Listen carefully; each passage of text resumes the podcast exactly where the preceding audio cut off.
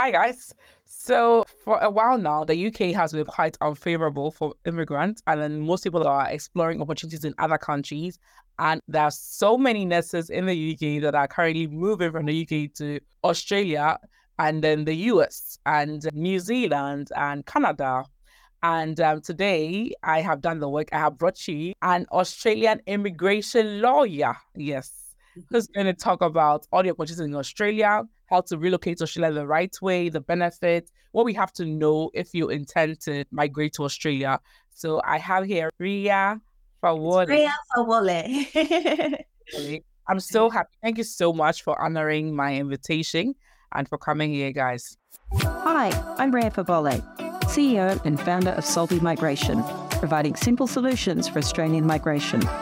If you want to work, study, or even just vacay in Australia, then you've come to the right place for expert tips on how to stop the confusion and choose the right pathway for a holiday, student visa, or permanent residency in Australia. Join me on Making Australian Migration Easy. As we say in Australia, no worries, mate. So, Rhea, would you just briefly introduce yourself and tell us what you do, who you are, just briefly, and then we'll, you know, go into detail. Yes, thank you so much for inviting me, Nanella. It's, it's wonderful to have the opportunity to come and speak to your wonderful listeners who are interested in finding out about moving to the land down under. So, um, my name is Rhea Fawole, and I'm actually the principal lawyer. I run an immigration law firm in Australia called Solvi Migration. The way that I came into this was I actually worked in the Australian Immigration Department for 12 years. So I actually worked in visa compliance, I worked in the policy program management, and that's where I trained as a lawyer and then worked in the legal team training the visa decision makers and then also worked in the immigration minister's office. So let's just say I had a little bit of experience on the other side before deciding. I think, look, it is a truly complicated process from the way out. I know a lot of people will look to blogs and other things. And I thought, how that I set up a firm and use that knowledge to help people with migrating the right way? So that's sort of the background about me and, and how I came to set up Solvi Migration. Um, and I have a bit of a special interest in nurses. So I was delighted when I received your invitation. We're focusing on that because, interestingly, registered nurses are number one on the skill shortage list in Australia. So, so many opportunities, a really good time. And another fun fact is that your visa applications are prioritized. So, all healthcare professionals get prioritized visa applications. So, that's a little bit about me and why I'm here. Wow, that's a lot. Wow, I didn't even know all that prior to you. wow, I think there's no better person to talk about this than you. I am so honored to have you here, honestly. Wow. Most of my audience or most of my viewers are nurses, but we do have other healthcare professionals also that watch my videos, like doctors and medical laboratory scientists, nurse assistants, and social workers, and the like. Okay, but majority are nurses because I am a nurse myself. And yes, and so what are the routes uh, for nurses and other healthcare professionals to migrate to Australia? You mentioned that nurses are priority on the list of the shortage occupation in Australia, but what about the other healthcare professions? Are they also needed, or is it just nurses? Look, they're absolutely needed in Australia, but when I was saying the migration is complicated, so we have these things called ANZSCO codes. So it's like an Australia New Zealand occupation code. And each of those different codes, the government has decided which visas are eligible. So we need to kind of assess uh, for people, okay, which occupation code do you have? And interestingly, for nurses, there's uh, somewhere around 15 different codes just for oh. registered nurses. So there's different visas depending on which one. So this is where I guess I, I, I give myself a little credit for being able to position my clients with the best information so that they know which the best occupation is to go down. When it comes to healthcare professionals, with that in mind, a lot of questions I also get are from nurse and care assistants. They are available for migration, but there's a few tips that I would probably have there. It's going to be different to registered nurses. Registered nurses and doctors we can look to pathways under what's called general skilled migration. So they can come through sponsored options or they can come through general skilled, which is a little more independent. They get nominated by the state or federal government. When it comes to care assistance, they need to be sponsored.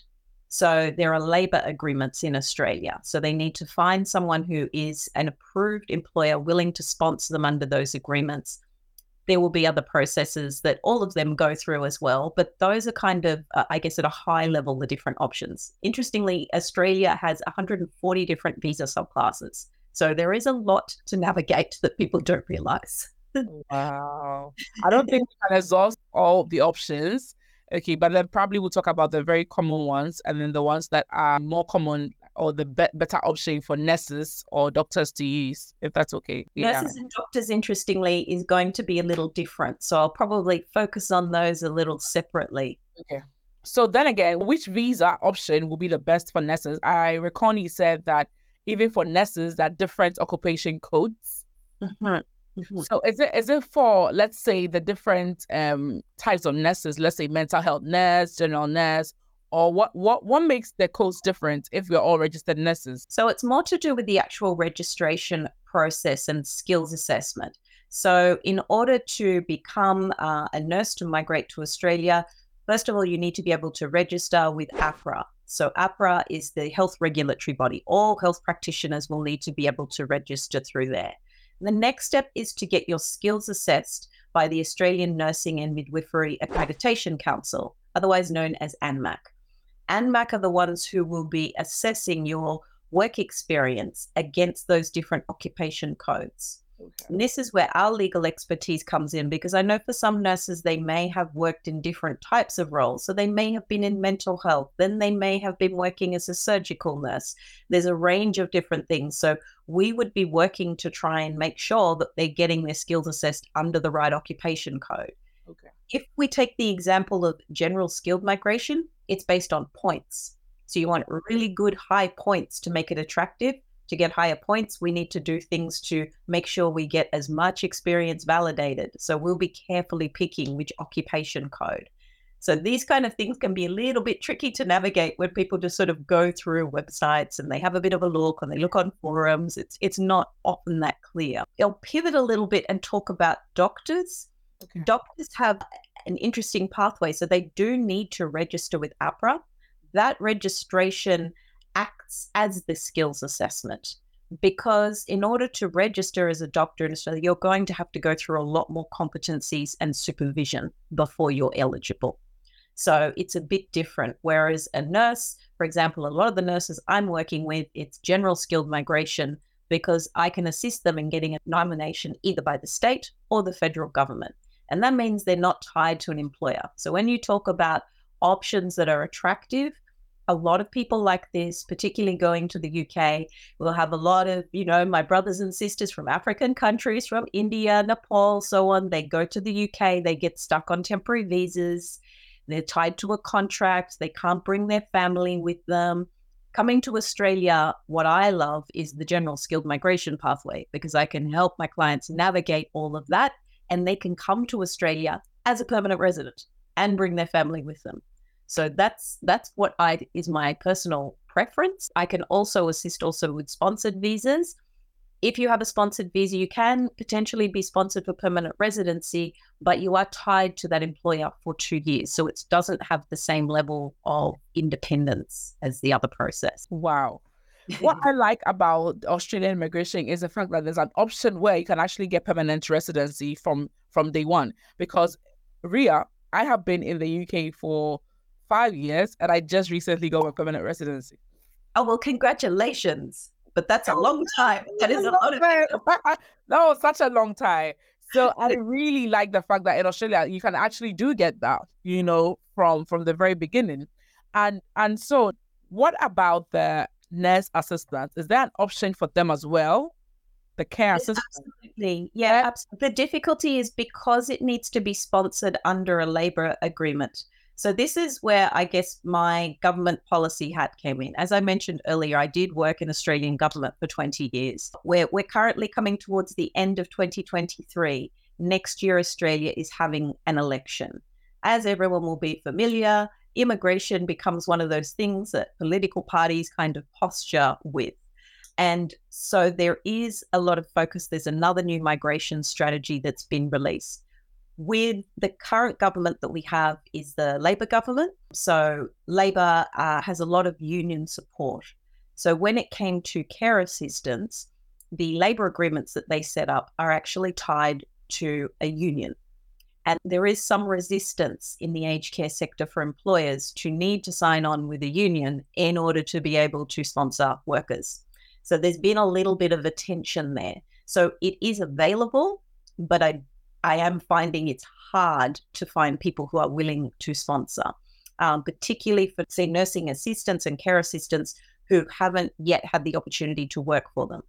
So those who maybe came to Australia and and studied aged care or something while they were here, they could have been working casually in the meantime. So the employers had a chance to get to know them, love them, they want to sponsor them. They are prepared to do that. I am finding for for clients there is a bit of resistance for people they haven't met, whereas uh, for nurses and doctors and so on, there is such a shortage. There, it is a lot easier um, in that regard. Okay. What mm-hmm. about nurses and doctors who are in, let's say, Africa or Asia? Would you say it's easier for those in the UK to migrate to Australia or to find sponsors than those that are coming from Africa or Asia?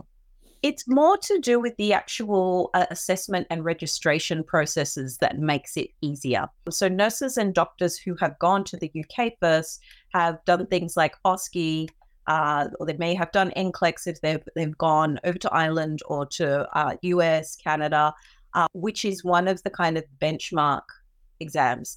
They would have also done something like the IELTS or the OET or the PTE test.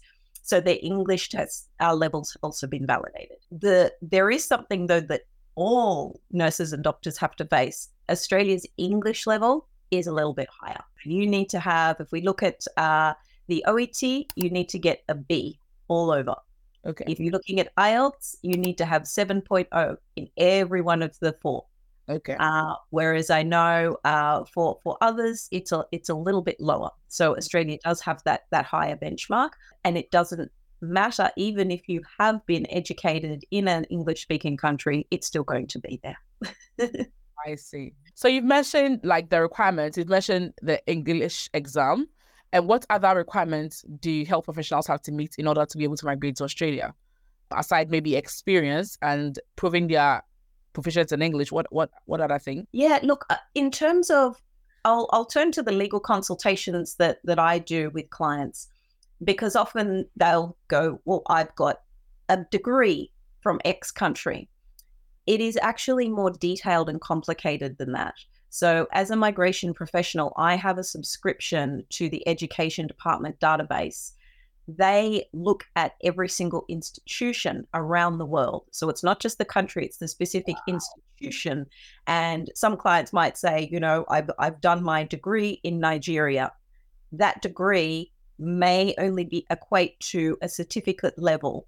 And then in other cases, the degree may be equivalent to a bachelor's or higher. It really depends on the specific institution. Wow. So we can't necessarily just kind of look at something and go, here's a degree, it equals that. We need to actually assess the qualification first of all. Then, obviously, the registration requirements. So, meeting those registration requirements. You were asking about people who haven't been to the UK. I have some good news because I talk a lot also with the New Zealand Nursing Council. So people may be aware that they were changing their registration processes for nurses. So I have a, a little bit of a hot tip. It's actually going to be more straightforward. Okay. So the, the requirements have gone from 2,000 hours to 1,800 hours. And there is now an OSCE exam that nurses who haven't, for example, gone to the UK, they can go through the process they travel to New Zealand to do the OSCE exam there and they can get their registration. They just need to have the bachelor's from their home country and have met the work experience requirements. Wow. So it's it's it's now opening uh, doors to to others as well, which I was very excited to talk to them about. Wow. And where can people find you? Um, can, if you could leave your email for us as well so that people can easily reach you if they have any questions that maybe I'm, I'm not able to ask today or your social media handles or any other So Yeah, absolutely. So you can reach us at hello at solvy.com.au. Uh, but we also have our website, which is solvy.com.au. Uh, and I have handles, which are also Solvi Migration. So that's that's who we are. But I'm happy to share that for your show notes as well. But of course, we yeah, we're we're available across most of the social channels. Um, and you can also find me on a podcast that I host, which is called Oh. Making Australian Migration Easy. Oh, So yeah, there's lots of places where people can get more information because I know it can be a bit of a minefield to navigate. Uh, the good news is it's wonderful once you get here. And, you know, I'm congratulations on getting your permanent residency, but you should consider Australia as well. You know, we have more vitamin D. Talking about it. One of my friends just recently moved on a content creator friend. I think you've interviewed her already. Nasdio. Yes. Yes. Yes. I got to meet her. She came to Sydney and I happened to be at a migration conference at the same time. So it was lovely to meet her. Yeah. Okay, so usually those that are sponsored by, let's say, an employer, and or uh, so will be tied to an employer for let's say two years. Usually, after the two years, do they get permanent residency immediately, or what is it like? So it's um again confusing for people. I realize that our, our system can be quite confusing. So you arrive and you are a permanent resident if you are on what they call a subclass 186 visa. So that's Dara's visa that she has come on. And you still, though, have a sponsorship requirement. And the reason that they did that is because they didn't want people going, Yeah, thank you for the sponsorship. I'm a permanent resident. See you later. And they never show up to do the, the Yeah. job. So that's why they've tied that period. So you have the benefits of permanent residency, which means, for example, uh, if you wanted to study or you've got your your children coming with you as well, um, they will be able to go in the Australian schooling system without needing to pay for international student fees. You will be able to sign up for Medicare benefits and all of those other types of things that Australia has. So you do get those benefits immediately. Um, it's just that you are tied to an employer. And if you have issues with your employment contract, uh, that type of thing, that's where sometimes it, it can be a little bit tricky. Um, but again, I help a lot of nurses with this process. And the benefit of coming to have professional assistance is that we would be reviewing the employment contracts and making sure that they're doing the right thing, making sure that they've got the correct skills assessment and everything for you. So there's not issues with your process and you're protected. And if you do find that you come here and there are issues with the employer, then because you've engaged us, Solving Migration is a law firm, we can represent and we can actually extricate people from those sticky sponsorship situations so that they're not tied anymore and their permanent residency is still safe. Wow, that is really really good because that that does happen sometimes. So, but knowing that you have somebody, you know, b- behind you just in case or should anything happen, I think that's really, really good. That's that's really good. So, guys, I'll leave Rhea's details in the description on the screen. You can reach out to her. Um, probably I'm not able to ask her every question that you guys have. I realize that there is not so much information about Australian immigration, and now I think I understand why because it's very, very complicated. Because when you go on YouTube, there are lots of people talking about UK migration, even people that just got here like a week ago now, they are immigration um, advisors all of a sudden. But with Australia, it's not really like that. And another thing is for UK, we do have like a central hub or a website where you can get everything and then well explained. That's the gov.uk website. In Australia, do you have resources like that or websites like that where people can go and get the, you know, the very valid information straight from the government? Is it do you have resources like that? Look, I wish the answer was yes. However, when it comes to the different types of visas, you would go to the Department of Home Affairs in Australia, their website. But when you talk about that overall migration process, there isn't one central area. Because as I was saying, you're going to have to become a registered nurse. So for some nurses, depending on where they've done their qualification, I may assist them to register directly through AHPRA in Australia. For others, I would get them to register via New Zealand and then through a mutual recognition scheme that we have with New Zealand, we can then get their registration in Australia. That is not on the immigration website to explain that that's what a nurse would have to do. And then the next step would be going to the Australian Nursing and Midwifery Accreditation Council. So they are independent of government, but they are appointed by government to do these skills assessments. I find that they're very helpful. They've got some really good information on the website. The issue is, I guess, that technical understanding of how to get the right occupation code and to make sure that you're getting as much experience validated as possible um, that can be a little bit tricky to understand. And then when we're talking about the nomination process, if you're looking to get nominated by the state or federal government, that's another separate process to the actual visa process because you're actually asking one level of government to, to nominate you. So it's as I said, it's a bit of a minefield. It's it's not like there is one place that you could go as a nurse to go, here's all of those steps that I need to go through. Wow. So would you say that would be like the, the main challenge or difficulty with, with migration for nurses to Australia? The fact that information is not like readily available. People will jump onto blog sites or they will jump onto, you know, listen to other people that may not be professionals in it. I think it's really important that people do talk to others about it and understand, but then also get professional advice because, as I've explained, each case is going to be different. It can be the specific institution that you went to that can determine whether or not your qualification is going to meet the levels. We need to look at other things like the English levels and the requirement. For example, if we were looking to assist a, a nursing assistant, the IELTS requirements are not as high as it is for a nurse. So understanding all of those different requirements um, definitely takes some guidance. Yeah. So let's say I'm a nurse in Nigeria. I'm looking to migrate. I just watched this interview and I want you to assist me. I go on your website. Maybe I put in my details.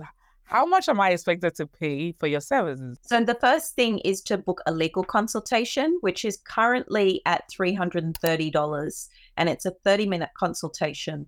And what we do in that consultation, we get people to upload all of their documents. So we do the legal research before you come into that consultation that you've booked. So we've gone, like I said, and used those assessment tools to work out okay, which ANZSCO code is going to work for this person.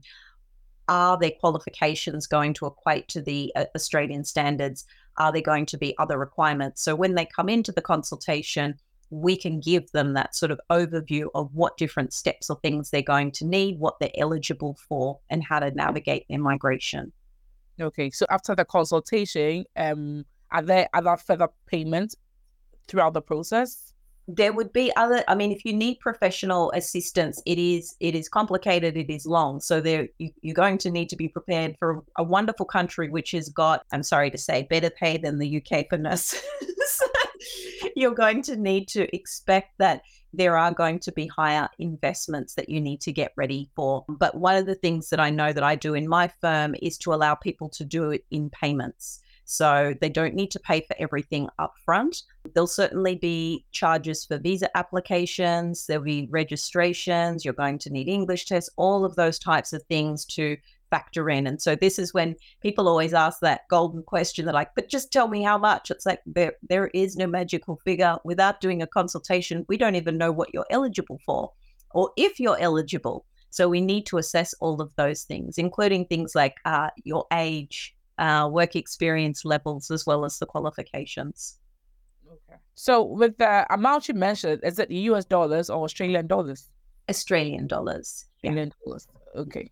And in the UK, for instance, if you're coming as a nurse at the moment, you qualify to bring your dependents and your children under the age of 18. I know that for um, US, it's um, your your partner or your spouse and your children under the age of 21. What what is it for Australia? Again, another technical legal question. It may not sound like it, but it is. So, absolutely, you can bring your partner and you can bring mm-hmm. your children under the age of 18 where children are over the age of 18, we'd need to look at the circumstances. So we Australia recognizes, for example, a lot of people when they're studying, they're at university, they're still living with their parents, they're still financially dependent. Yeah. So commonly what we would see is up to around the age of 25, but there can be other circumstances. For example, some clients that I work with, they may have an adult child who may have more dependency needs. Um, they would still be counted as as a dependent. So it, it does depend on the the circumstances. That okay, that is really good. So Rhea, what will be your final words for people that are looking to migrate to Australia? What Please come. Please do it. Particularly for those healthcare professionals, we need you. Australia needs you.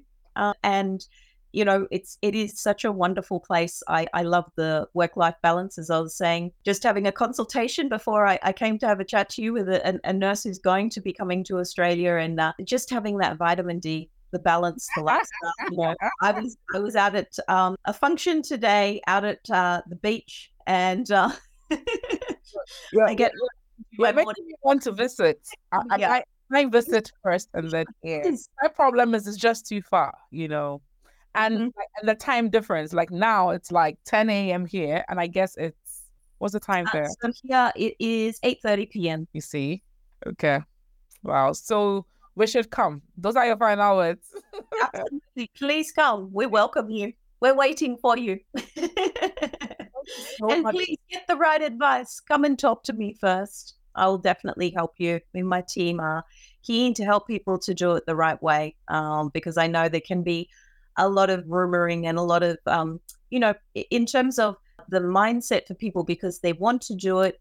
But like any human being, you just want the quick answers. If it was that simple and straightforward, then everyone would have just been able to do it. So you have to be a little bit patient and put in the work and effort. Like you yourself, you you know the efforts that you put in to get your permanent residency. Uh, Deo as well, she put in a lot of effort to get to that point as well. So if you if you are determined and this is what you want get the right advice and we will get you the successful outcome thank you so much for your time Rhea god bless you thank you so much all right you. Thank you Abira. I hope you've enjoyed listening to Making Australian Migration Easy with me, your host, Rhea Fawole. If you're ready to get started on your pathway to Australia, you can book a consultation on our website solvi migration.com.au. That's solvimigration.com.au. If you've enjoyed the show and have learned a thing or two, please share, rate, and review our podcast. Your feedback means the world to us as we try and let more people know the best way to study and work in Australia in a way that sets them up for long term success. Thanks for listening, and I'll catch you later.